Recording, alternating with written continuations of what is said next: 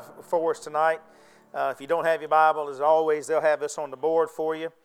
Uh, again, it's good to have you in the house of the Lord. Wednesday nights are a little bit difficult to come out, right? Especially when it's cold and you got all this stuff going on in the world and we keep so busy. But it is so good to see you tonight. It's always an honor to be in the house of the Lord during a midweek service. So just uh, looking forward to all God has for us. Title of this message tonight is Salt and Light. Amen. Salt and Light.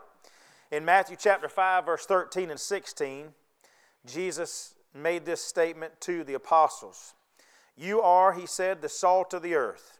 But if the salt loses its flavor, how shall it be seasoned? It is then good for nothing but to be thrown out and trampled under the foot of man.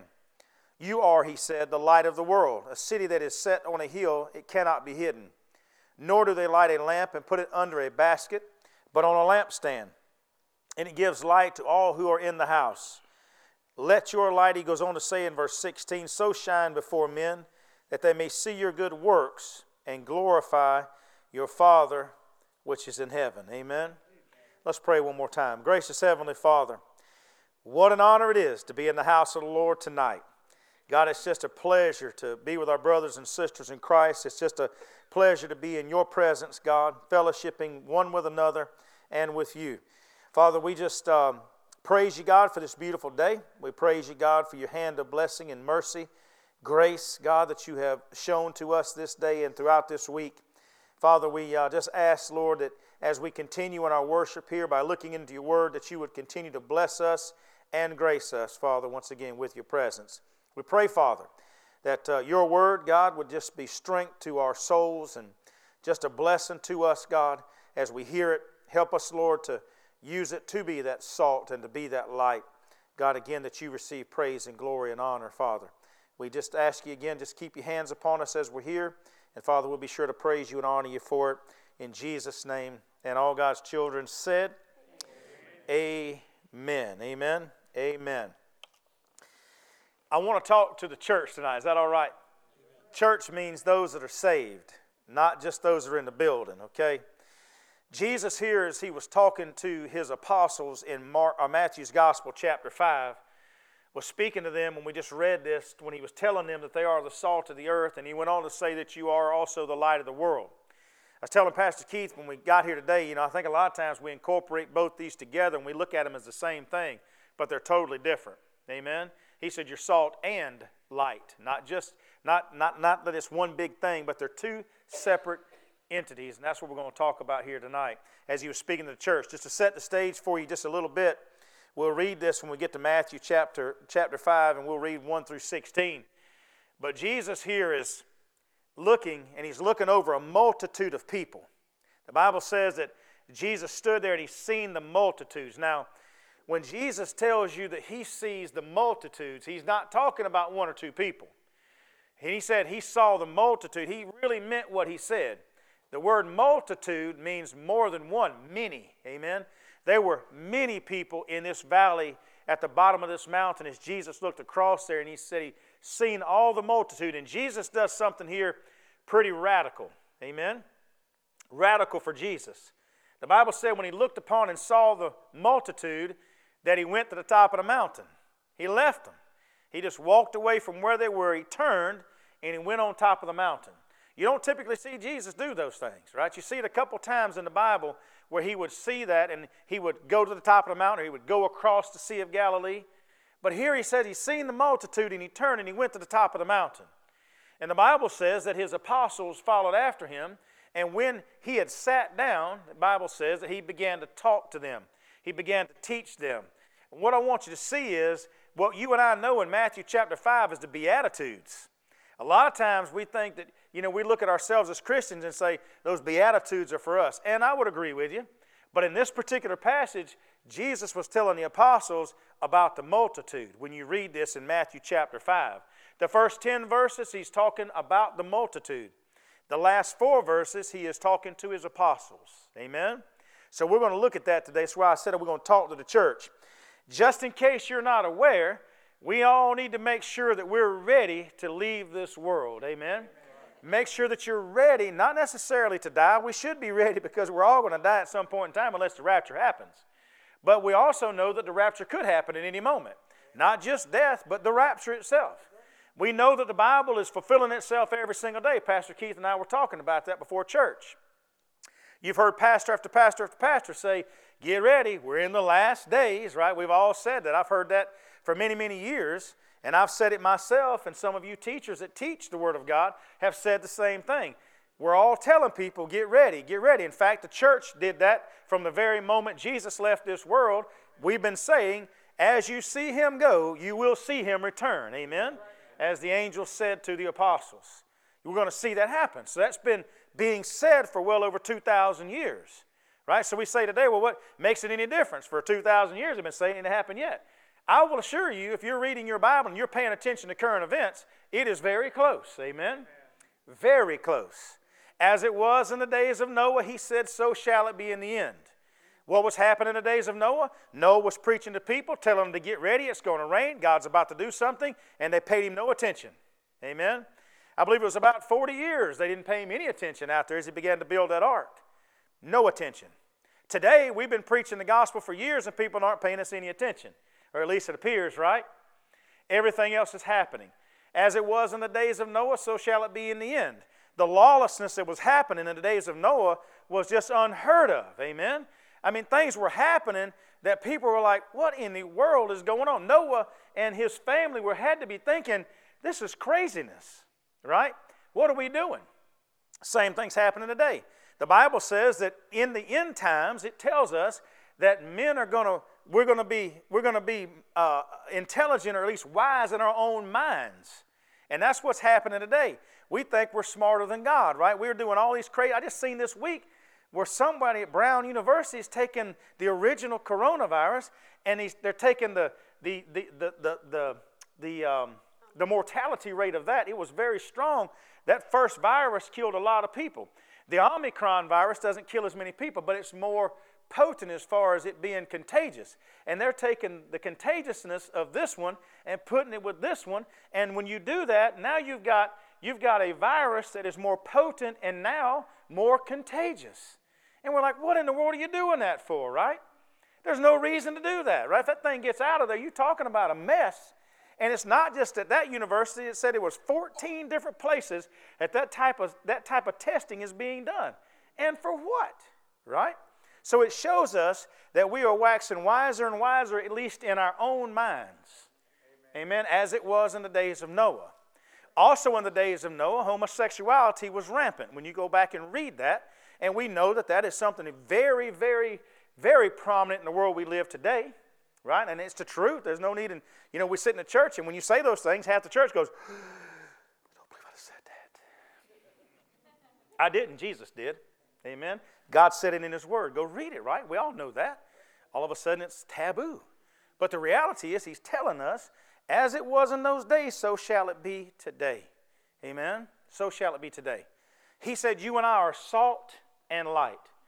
I'm going to get into this message, but if you hear nothing else out of this message today, understand this statement that God laid on my heart. We need to make sure we get our houses in order, our own houses. Amen. Pay attention to your own self. If we will govern ourselves, we will become salt and light. Amen. We don't have to worry about being the Christian police. Amen.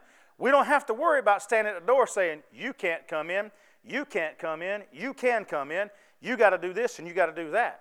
If we'll get our own lives right, we become salt and light. Amen. Amen.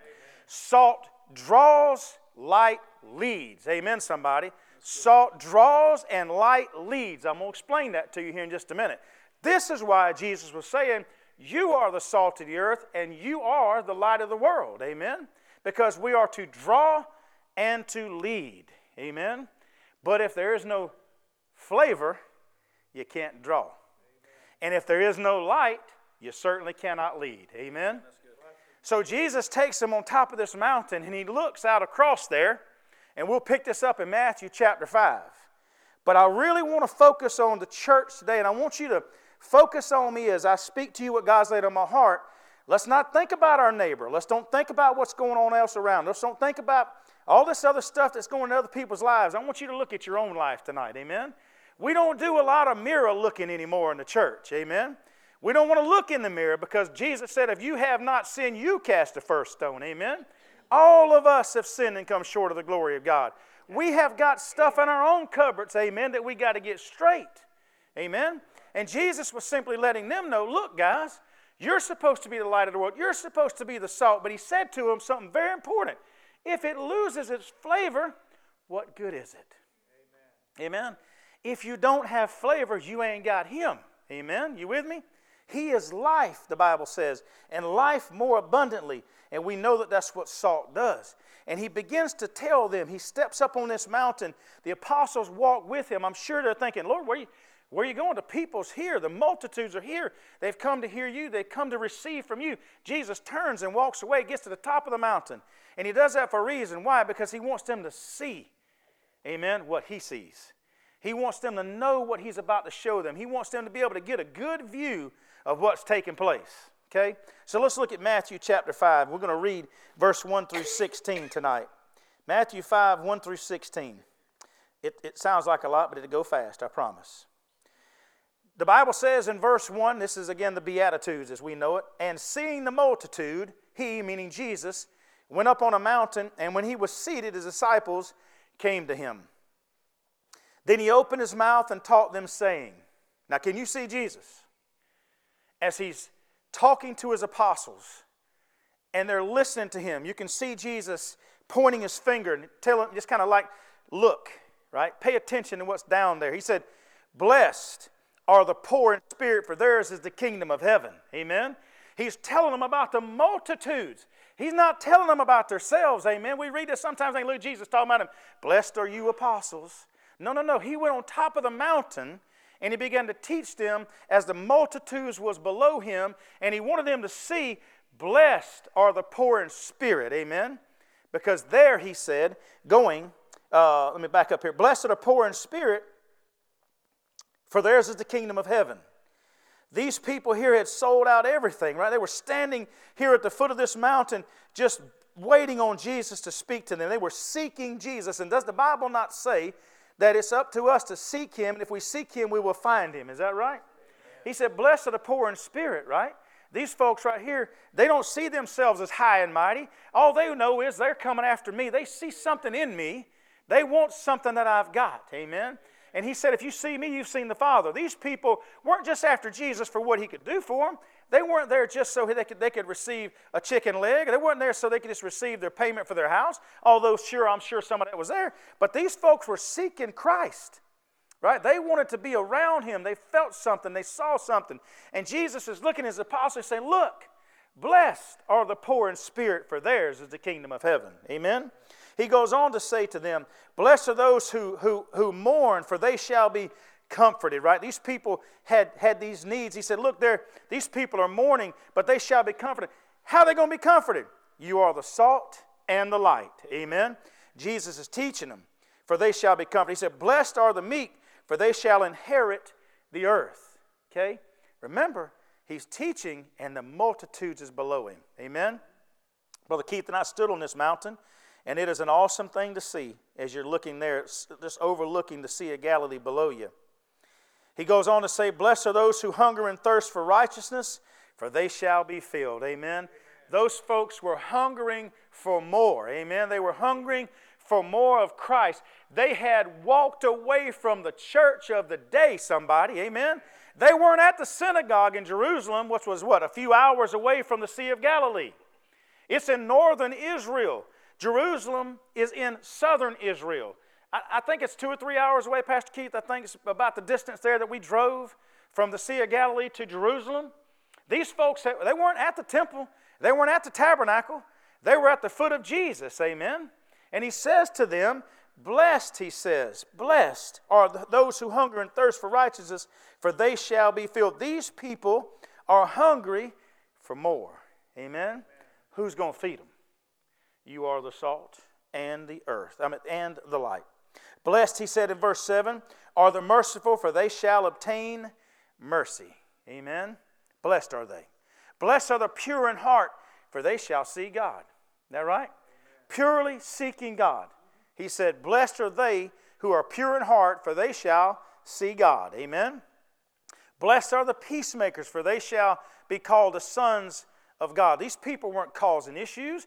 They were trying to see Jesus. They were trying to listen, learn, be around him. They didn't want to miss anything, right? For they shall be called the sons of God. These spoke people weren't trying to kill Jesus like some of the religious leaders. They said, Blessed are those who are persecuted for righteousness' sake. Remember, these are Jews. A lot of these are Jews, right? They were persecuted probably more than you and I can imagine because they were following Jesus, who they said was a blasphemer. Amen? But Jesus said, Blessed Blessed are they who are persecuted for righteousness' sake, for theirs is the kingdom of heaven. And then from there, he gets into these other verses here. When he begins to talk to his apostles, he said, Blessed are you when they revile and persecute you and say all kinds of evil against you falsely for my sake. Why? Because he understood they were going to be now teaching, leading. He was about to leave. Amen. Jesus was the whole time preparing them to be the church. Amen. Showing them, look, these are the poor in spirit. They're not poor as the world sees them, they're just poor in spirit. They don't have me. Blessed are they. Amen. And he began to show them these things. And Jesus is simply telling them, look, you're going to be persecuted, right, for what you're doing, for what was, is going to be taking place in your life. He said, for my name's sake. But he tells them, rejoice and be exceedingly glad, for great is your reward in heaven. For so they persecuted the prophets who were before you. What did the prophets before them do? Spoke the word of God. Amen. So then we get into what he says You are the salt of the earth. But if the salt loses its flavor, how shall it be seasoned? So I want you to see that Jesus, in the beginning of these Beatitudes, is talking to his apostles and he's wanting them to see the multitude and to understand what was taking place in the multitude and who this multitude was, setting up for them to, to let them see that they were going to be the salt in the earth. Amen. And they were going to be the light of the world. This is what they were going to do. And he was trying to prepare them and saying, Look, you guys, you know, you guys are that, right? And we know the Bible says, How will they know unless a preacher preach or a teacher teach? Is that right? That's you and I. It's not a metaphor that you and I are salt and light, it's reality. It's reality. So Jesus is simply just teaching them, saying, Look. And remember, one particular passage said, Look, the fields are ripe for what? Harvest. The fields are ripe for harvest. The fields are rotting because we are refusing to be salt and light. Amen? That's, and Jesus could see it, right? Their focus was they were just sticking right on Jesus, right? And he wanted them to say, Look, guys, pay attention to what's happening, right? People are drawn. Jesus said, If I'm lifted up, I'll draw all men unto me, right? You remember one particular place there where he tells them when he fed, fed the multitudes there, the 5,000 men. He didn't say nothing about the women and children. There was a bunch of people that he fed that day. He tells them to go feed them. Is that right? Why? Again, teaching a lesson. That's what we're here for. That's what the church is for. Be that salt, be that light, okay? So he gets into it here with them and he says, Now you are that the salt of the earth, but if the salt loses its flavor, he said, how, how then is what's it good for? Right? He goes on to tell them if it's lost that flavor, it's good for nothing but to be thrown and trampled under the foot of men. You're the salt of the earth. If it loses its flavor, how then will it be salt, how will it be seasoned?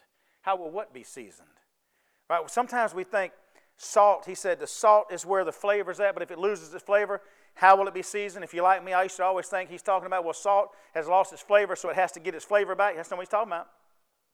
He said, if it loses its flavor, then how will it be seasoned? How will it be seasoned? He said, the earth. Is that not right? You are the salt of the earth. But if we lose our flavor, how will the earth be salted? Amen?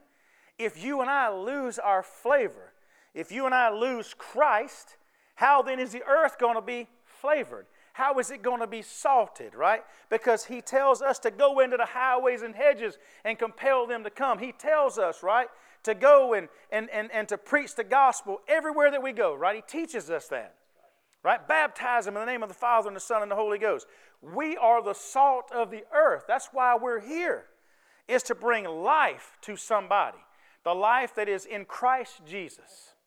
And if He's in us, then people want to be around that. They're drawn to that. What does salt do? Salt brings, as it says, I said, life to things. It brings it awake. It brings it's an, it's, it, it makes things exciting. Salt also causes us to, to be uh, uh, addicted to something, right? To crave. You get a little salt in you, and what happens? you're going to want more of that same saltiness. Is that not right? That's why potato chips are so great.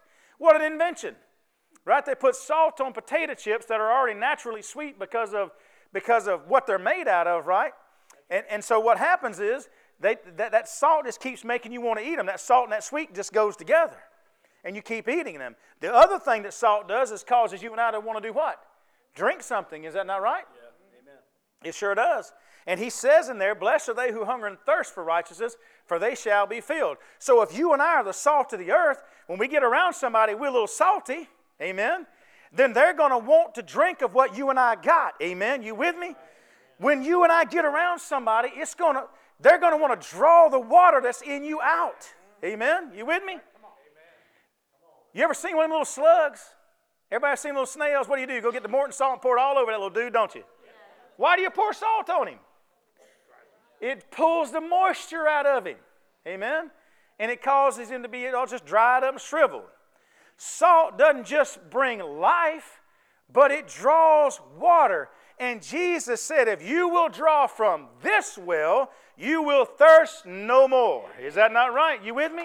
Can you see why he said, You are the salt of the earth? Amen? The, the church, guys, we have, if we're honest, we have lost our flavor somewhat. Isn't that right? You ever you, have been around, and I've been around. When I before I was saved, I get around some folks that really I knew were tight with Jesus. Amen. And they was just something about them. You wanted to be around them. You were drawn to them. They had a, a, a magnetism about them. Is that right? You could feel it when you were around them. You could see it, right? They were just pumped up. I'm going to use Brother Joey because he's not here today. We pick on him if he ain't here, right? Sits right here. Brother Joey, I love to get around him when we start talking about the Lord. And usually he and I are at funerals talking about it, but nonetheless, we're talking about the Lord. Man, me and him's been excited before in the middle of a, of a cemetery, and we almost start running, right? And I love to get around him because he's it's genuine, right? It's just a it's just a excitement that comes that salt, that life, right, is in him. And you can't, it's not a put on, it's just it's just who he is, right? God's in him. And so it makes you and I want to be around that. You get a little salty when you're around them. When you get around the sea or the ocean, right? You can get you, you get there, you start smelling salt. Next thing you know, you start drinking. Amen. When you're out on that, when you're out on that on that ocean, that sand, you're sitting there, that sun's beating down, and you done been in the water, you get that taste, that salt taste, right? That's why you take your cooler with you full of waters, not Budweiser. and you get them things out, man, you just can't quit drinking them because you're salty. Amen. You taste it in your mouth. I can go down the salt aisle at Publix, and if I'm standing there long enough, I can begin to smell it and I can taste that salt. Right? I can taste it. And before you know it, I got to have something to drink. Right? It's what salt does. Salt is intended to, to draw us to drink. You and I are intended to draw people to Christ through Him that is in us. Amen. Lead them to. You ever heard you can't lead a horse to water? You can lead him to water, but you can't make him drink. That's true. You can lead people to Jesus. Now you can't make them drink, but you know they're salty. Amen. They got that taste, right? And, that, and again, I told you Sunday. That's why the Bible says, "Taste and see the Lord is good." You get a little bit of Jesus in there, and you're going to have to have Him to quench it. Amen. Nothing else in this world can quench that taste. Nothing can quench that flavor of Jesus once it gets in you but Him. Amen? You with me? So he says, if the salt, he's looking at him. Can't you see him looking at the apostles? Guys, if you lose your flavor, what is it good for? What are you good for? Right? If we lose our focus, if we lose our flavor, if we lose our focus on what we're supposed to be doing, if, if I, as Mark, lose my focus on Mark and I'm focused on everything else, if I'm not careful, I'm going to lose my flavor, right? Because I've got an awful lot to work on. Amen? Jesus is simply saying to me, son, get it right. There's a lot of people. Look at the multitudes. Can't you imagine the apostles standing up on that mountaintop? And Jesus is pointing at them, Blessed are these that are hunger and thirst for righteousness. Right? And he begins to teach them and show them, Look at all those people. Right? They, they need something. And you're the ones that I'm going to empower to make sure that it's filled. Amen? Through me, you're going to make sure that's going to happen. You imagine the overwhelming responsibility, number one? But number two, just understanding, I would be standing there thinking, me? Little old me, right? You mean me? I got my own issues. I'm poor in spirit, right? I'm some of these things that he talks about.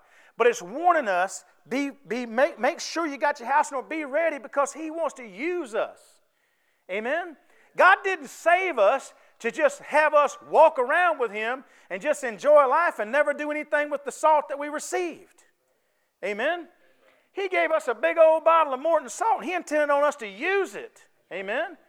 He didn't tell us to carry it around with us and don't drop it. If you do, throw over your right shoulder, right? Because we're superstitious. He wants us to pour it out. Amen.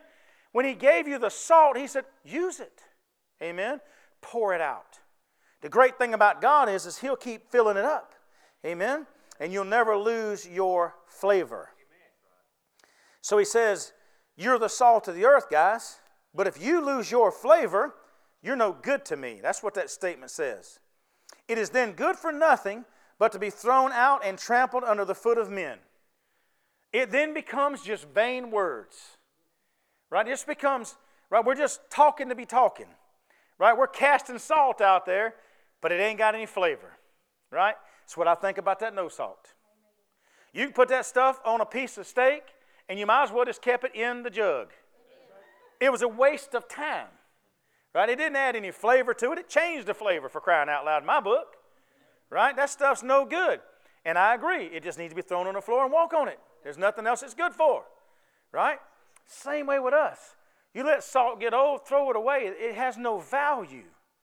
Right? Our words become vain and they become there's, there's, there's no draw in them. There's no, there's, no, there's no saltiness to them, right?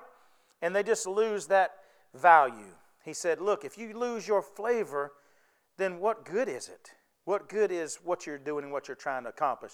Then he says, so we know that, let me back up, we know that salt draws. Is that right? It draws us to drink. Then he says, You are also the light of the world, right? A city that is set on a hill cannot be hidden. Nor do you take that thing. He said, he said they put it rather on a lampstand. Uh, you don't do it and put it under a basket. But he said, put it on a lampstand and it gives light to all those in the house. If you receive light, if you're in darkness and you light a candle, he said, you don't light it to put a, a, basket over it because if you light it and put a basket over it, what good is it? You still can't see, right? So he says, you put it in the room, right, so that we can see where we're going. But the other thing about a candlestick is you can pick it up and walk with it. Amen? It's movable. You can take it with you everywhere you go. Look, when you get saved, the light don't just stay with you when you're in church, and when you leave, it checks out. Right? Nobody cuts the light off. It's like Todd Bodett at Motel 6. We'll leave the light on. Amen? Jesus said, if you get saved, we'll leave the light on. Amen? You can carry it with you. It, you don't just shut it off when you leave church. Right? He said, if you are light, don't, don't receive light and then put a bushel over it or a basket over it. Let it shine. Amen. He goes on to say, So let your, your light shine before men. Amen. He had him on top of a hill. He said, You're the, light, you're the salt of the earth. You're the light of the world. He had him on top of the mountain. And he said, When you get that thing, you put it on top of the mountain and let, it, let it become a beacon. Right? We don't need to be ashamed of who we are in Christ.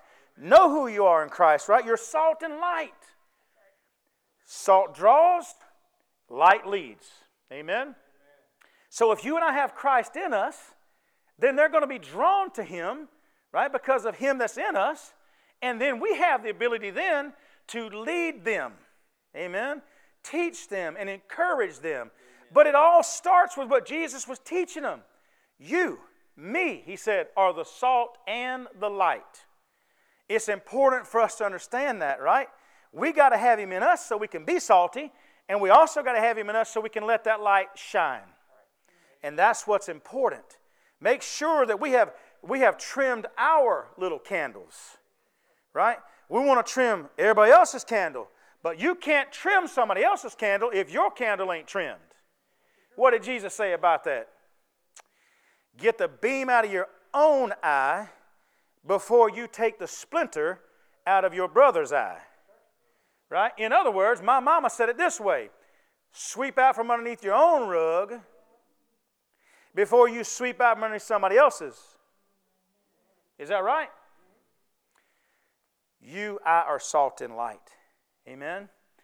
If I focus on being the salt and I focus on being the light, if I'm focused on that, my, my wick is going to be trimmed to the point that it ain't going to be some little dim little light of mine.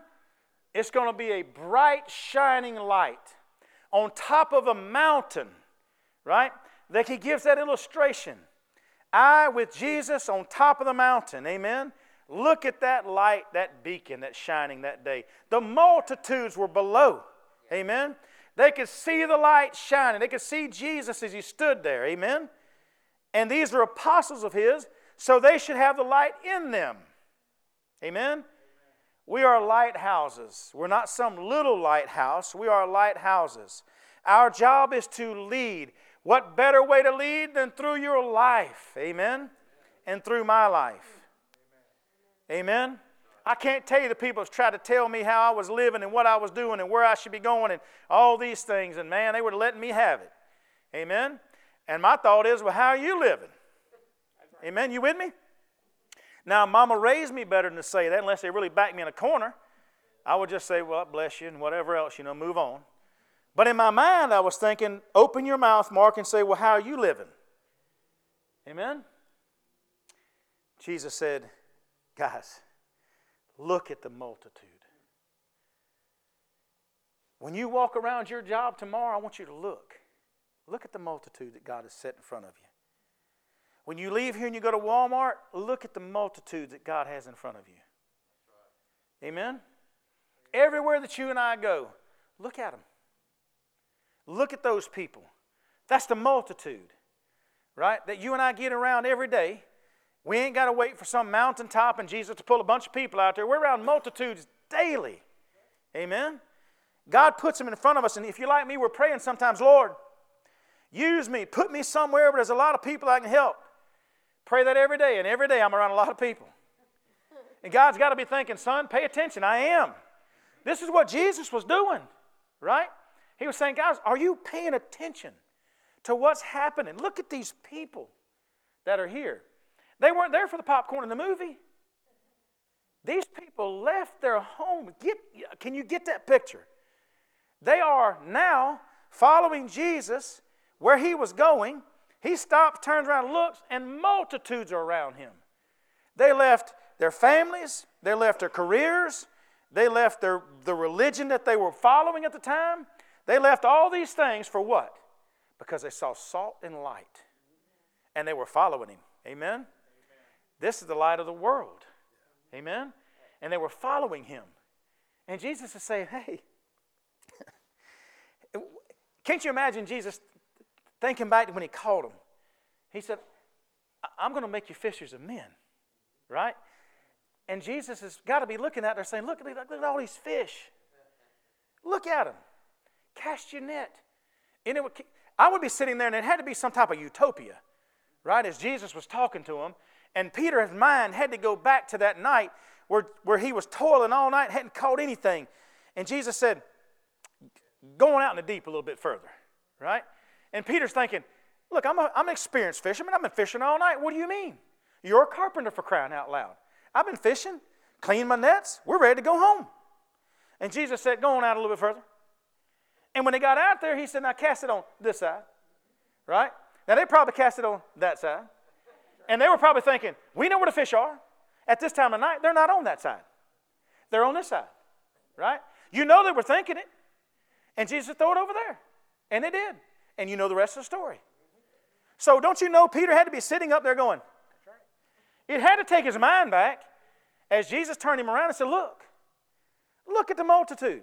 He said, Son, I had you out there and you had to call another boat over to help you because the nets were breaking and they were falling apart because of the weight of all these fish. Right?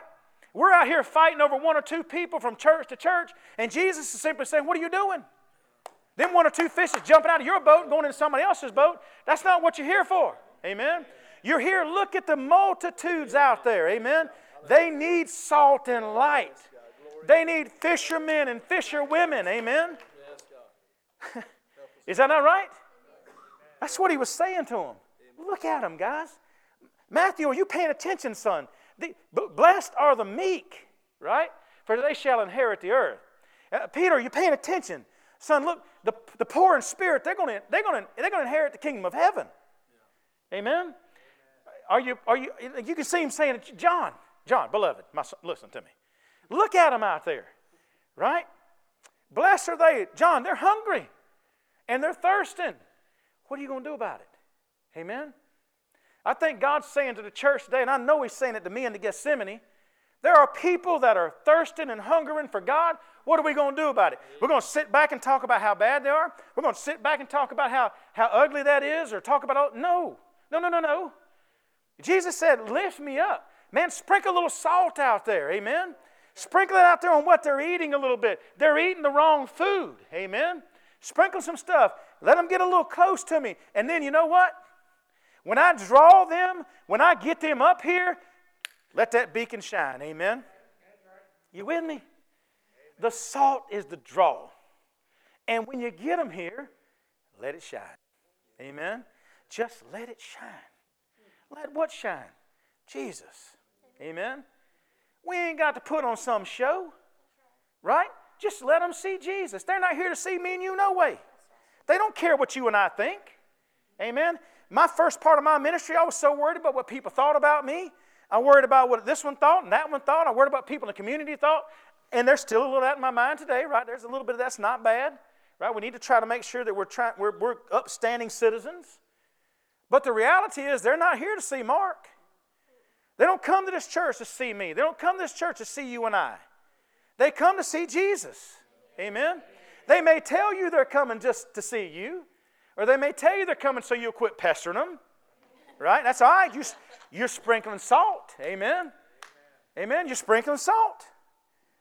But when they get here, is my little light clean?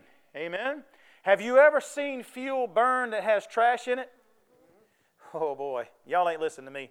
This feels like a Sunday morning to me. Amen? Have you ever seen fuel burn that had moisture in it or trash in it? It's, it, it's, it, it doesn't do the same. It's not as bright. It pops and crackles. It skips and pop. All these things, right? It's not pure. And I'm afraid what's happening is we got our little lanterns out and we're trying to shine a light and we don't have enough light in us to see where we're going, much less to lead somebody else. The church is literally the blind leading the blind. Amen. And it, what's happening is we're more concerned about Ryan. You need to get your light lit better, son.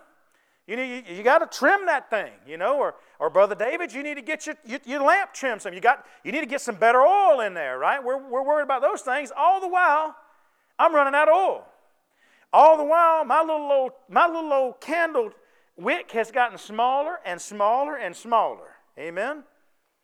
But I'm going to make sure yours is shining right. You with me? Lord have mercy. Jesus said, You guys are the salt and the light. Don't lose your flavor. Don't lose your flavor and make sure your wicks are trimmed. Amen? He told Hezekiah through the prophet, what? Get your house in order. Right? And we all see that and go, yeah, he told him, then he's going to drop dead. You better get it ready. Right? And we always preach that. Right? That's it. Preacher, preach to him. Y'all better get your house in order. You need a bunch of sinners. If you don't get your house in order, you're going to drop dead right there. Incinerate in the house of God. Ain't that right? Ain't that the way we see it? Now, he was saying that to Hezekiah, but what else you think he was saying? Huh? He didn't say to Hezekiah, now you go tell everybody else, get your house in order.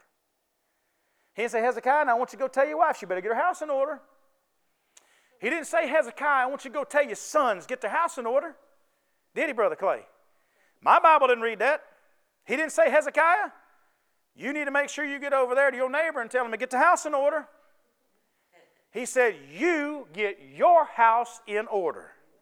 Is that right? And because Hezekiah listened, he extended his life 15 years. He said, Son, you need to be resalted. Right? Now, look. If I eat popcorn or peanuts, I want them salted. I don't want them lightly salted. Although I eat lightly salted peanuts, salted peanuts because my wife says I should with my blood pressure, it don't taste the same. Amen. Amen? Right? He, he was saying to Hezekiah, you need to you need a little more salt on your life, son. You, your salt's gone, right? Your light has dimmed. You have lost your focus. Hezekiah lost his focus. He took his eyes off of Christ and off the multitudes, which was what he should be worried about, and he put them on everything else. And God had to say, hey, hey, hey, don't forget about why you're here. Church, if you get, again, nothing else other than the first thing I told you and this, we got to remember that we're salt and light. I've got to make sure that I've got, I'm salty with Christ and that my wick is where it needs to be. And if I'm salty and I'm light y, right, if that's such a word, then people are going to be drawn to the Spirit of God that's in me, and it's going to give me the opportunity to lead them. Amen? Not through my words, but through my actions. Amen? You with me? Can you see the multitudes of people every day? As it was in the days of Noah. You know how many people got on the boat with Noah? Seven. Noah and his wife made two. Ham, Shem, and Japheth, and their wives were the other six. Eight people. The number eight represents regeneration. Remember, God said, you're going to replenish the earth. But he was teaching us about salvation. Amen? When there's people that are salty and there are people who have their wicks trimmed and they're leading by example, these people went out and did what God said. They were about the Father's business, doing His work. Right? When we do that, right, salt and light flourish. And people then can be drawn. Those people were drawn to Noah. So up to them whether they accepted it or not. Amen? But don't you know that there were people day by day that stopped by and said, Hey, Noah, have you lost your mind? What are you doing? They were intrigued, right? We seem to think that Noah and his family were building this ark and everybody paid them no attention, right? All that time they were building that ark and everybody just went by. Nobody ever stopped and said, Hey, Noah, what you doing? Nobody ever talked to Noah or his family about it, right? Come on now. I got to believe it was a daily thing. There were people stopping by all the time just to see what was happening, to see how far they had gotten yet, to see if Noah, if Noah still believed it was going to rain. Amen? Asking Noah, what, what is rain? You're telling me it's going to rain. You're building this contraption, right? That it's going to rain. What is rain? Right? Why were they doing that? Because they were just nosy? Maybe. But I think it was because they were salty. Amen? And people were drawn to what was happening, right? God was drawing them. Why was He doing that? Because He wanted them people to be saved, right? He wanted them to get on the boat too. For some reason, we think that God built that big old ark out there for nobody but Noah and his family, right? Nobody else could get on there. I don't believe that. That's not the God you and I serve. Amen? He had the door open on the thing until the day that it started raining, which tells me that His door is always open. Amen. It's open to anybody that will walk through it. Right? So Noah was being salty and being light, and people were drawn. Guys, if you and I will just be salty and light, if we'll get this house in order, I can assure you, people's going to come. They're going to come. Now, we may not like them. We may not like the way they look. We not, may not like the way they smell. We may not love the lifestyle that they're living. We don't have to compromise the word. God says don't compromise it. Amen? Amen. But he, left, he leaves the door open. He tells the church, leave the door open. Take them all in. Take everybody in that comes through that door. Be salt and light. All draw, you lead. Amen? That's it. God will do the rest. this must be Greek. Right? I don't know. You guys look at me like I got three heads. It's quiet. I'm going to go back and listen to it because I must have confused you guys. But can you see what I'm saying? Can't you see Jesus telling them, guys, look, pay attention. The fields are ripe with harvest. They're ripe with harvest. I want to pray with you here tonight, and I don't know where to go here.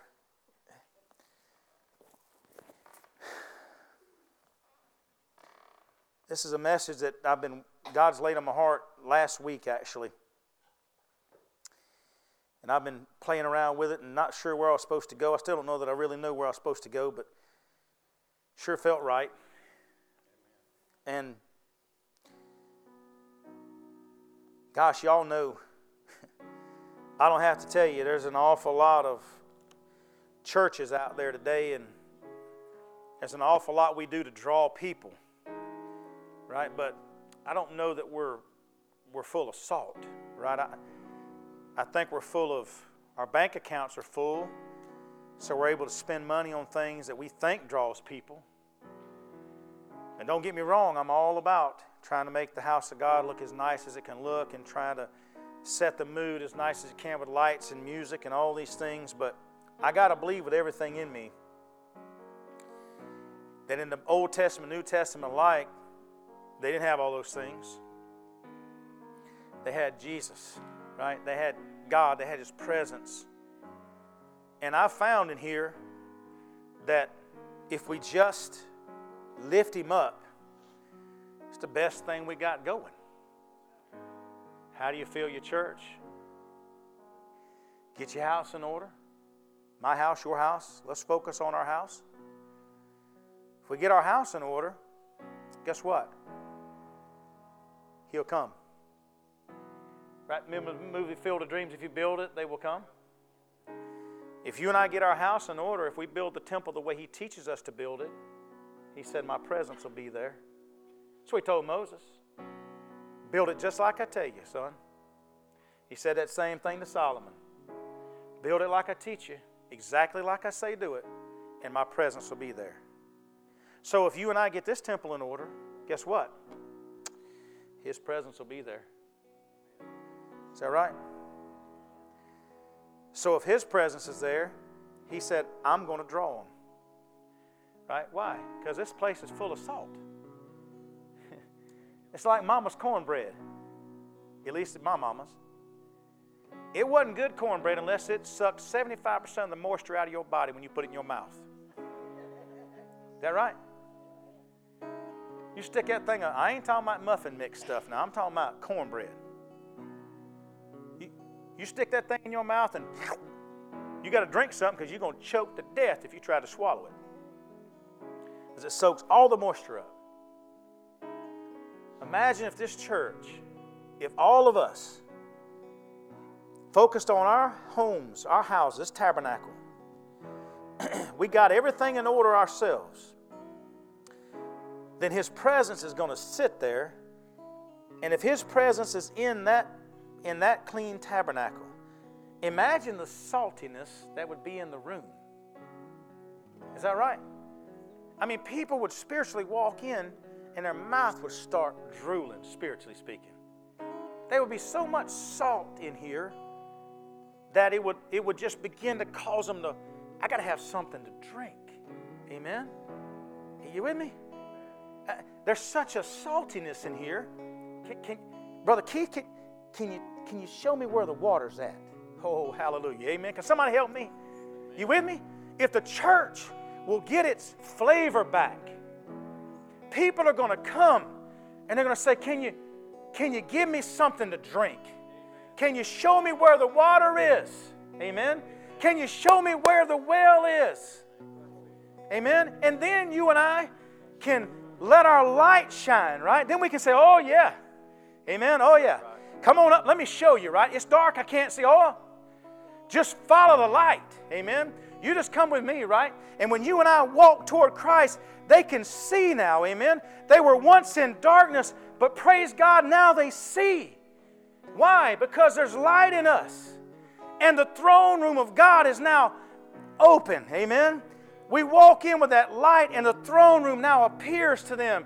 And what they used to could not see, now they can. Amen?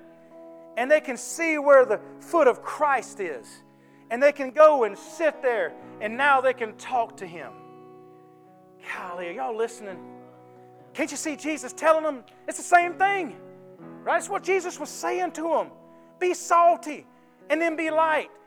Let them, I'm going to draw them in there, and then you grab them and show them to my Father's throne. Amen. I love that, that song. This is my Father's house. Amen. Isn't that right? This is my Father's house. We can leave all that stuff behind. Just leave that junk back there. Don't worry about it. Leave it back there. Follow me. Just walk in the light. Amen. Walk in the light. I'm going to lead you to my Father. Golly. Jeez. Hallelujah. Hallelujah. Oh, praise be unto the Lamb of God. Glory to your name, Jesus. Oh, we praise you in this place. Oh, we praise you. Oh, you truly are that, that Shekinah glory, God. Glory of our Father. Thank you. Hallelujah. Heavenly Father, please help us to be salty, God. Help us, Lord, to be so salty, Lord, that men are drawn to you, God. Oh, Father. And Lord, then help us, Lord, to show them where to drink. Help us to lead them to that well, Lord. Help us, Lord. God, as that woman, as she found herself to that well that day, she was thirsty, Lord. She truly was thirsty. And she got there that day and she ran right into the light of the world. Oh, hallelujah. Thank you, God. Thank you so much. Thank you for wells that never run dry. Oh, God. Thank you for the oil of the Holy Ghost that never, never runs dry. Father, I pray in the name of Jesus Christ, my soon returning King. Lord, help us. Help us to turn and see the multitude. Help us, Lord, to have your heart, Lord, as you looked out there that day. I have to know that your heart was heavy. Your heart was overjoyed. Your heart was, there was so many emotions as you looked at the people that were thronging to you. And you turned to your apostles and said, Feed them. Feed them. Oh, hallelujah. Give them to drink. God, help us to turn and see the multitudes. And help us, Lord, to feed them. Help us, Lord, to, to, to give them that drink, Lord, that they'll never thirst again. My God. Hmm. Oh God, let it be done in the name of Jesus Christ. Help us to consider, Lord, your words tonight as we leave this place. Help us to know, God, that the time is drawing nigh. It's about to rain. It's about to rain. God, as your prophet said, I can hear the sound of abundance of rain. Out in the distance, God, not near as far as it once was there's a sound of abundance of rain. It won't be long. Father, I pray that we're all ready, that when the door closes, we'll be found in safety with you. And not just us, God, but so many more that we're around every day, God, that we take as many as we can. Oh, God, grant it in the name of Jesus, I pray. Father, search the hearts and the reins, God, of every hidden place, every hidden chamber in our lives. Search it today, God. Help us, Lord, to be sure that our houses are ready to, to receive the salt, that we're able to restore that salt, God. And God, that we're able, Lord, to house your great light. That many will be saved, many will be blessed for your glory and your honor, God.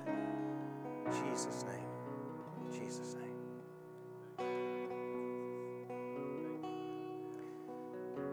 Church, tonight as our worship team leads us into worship, I don't know. I feel like maybe we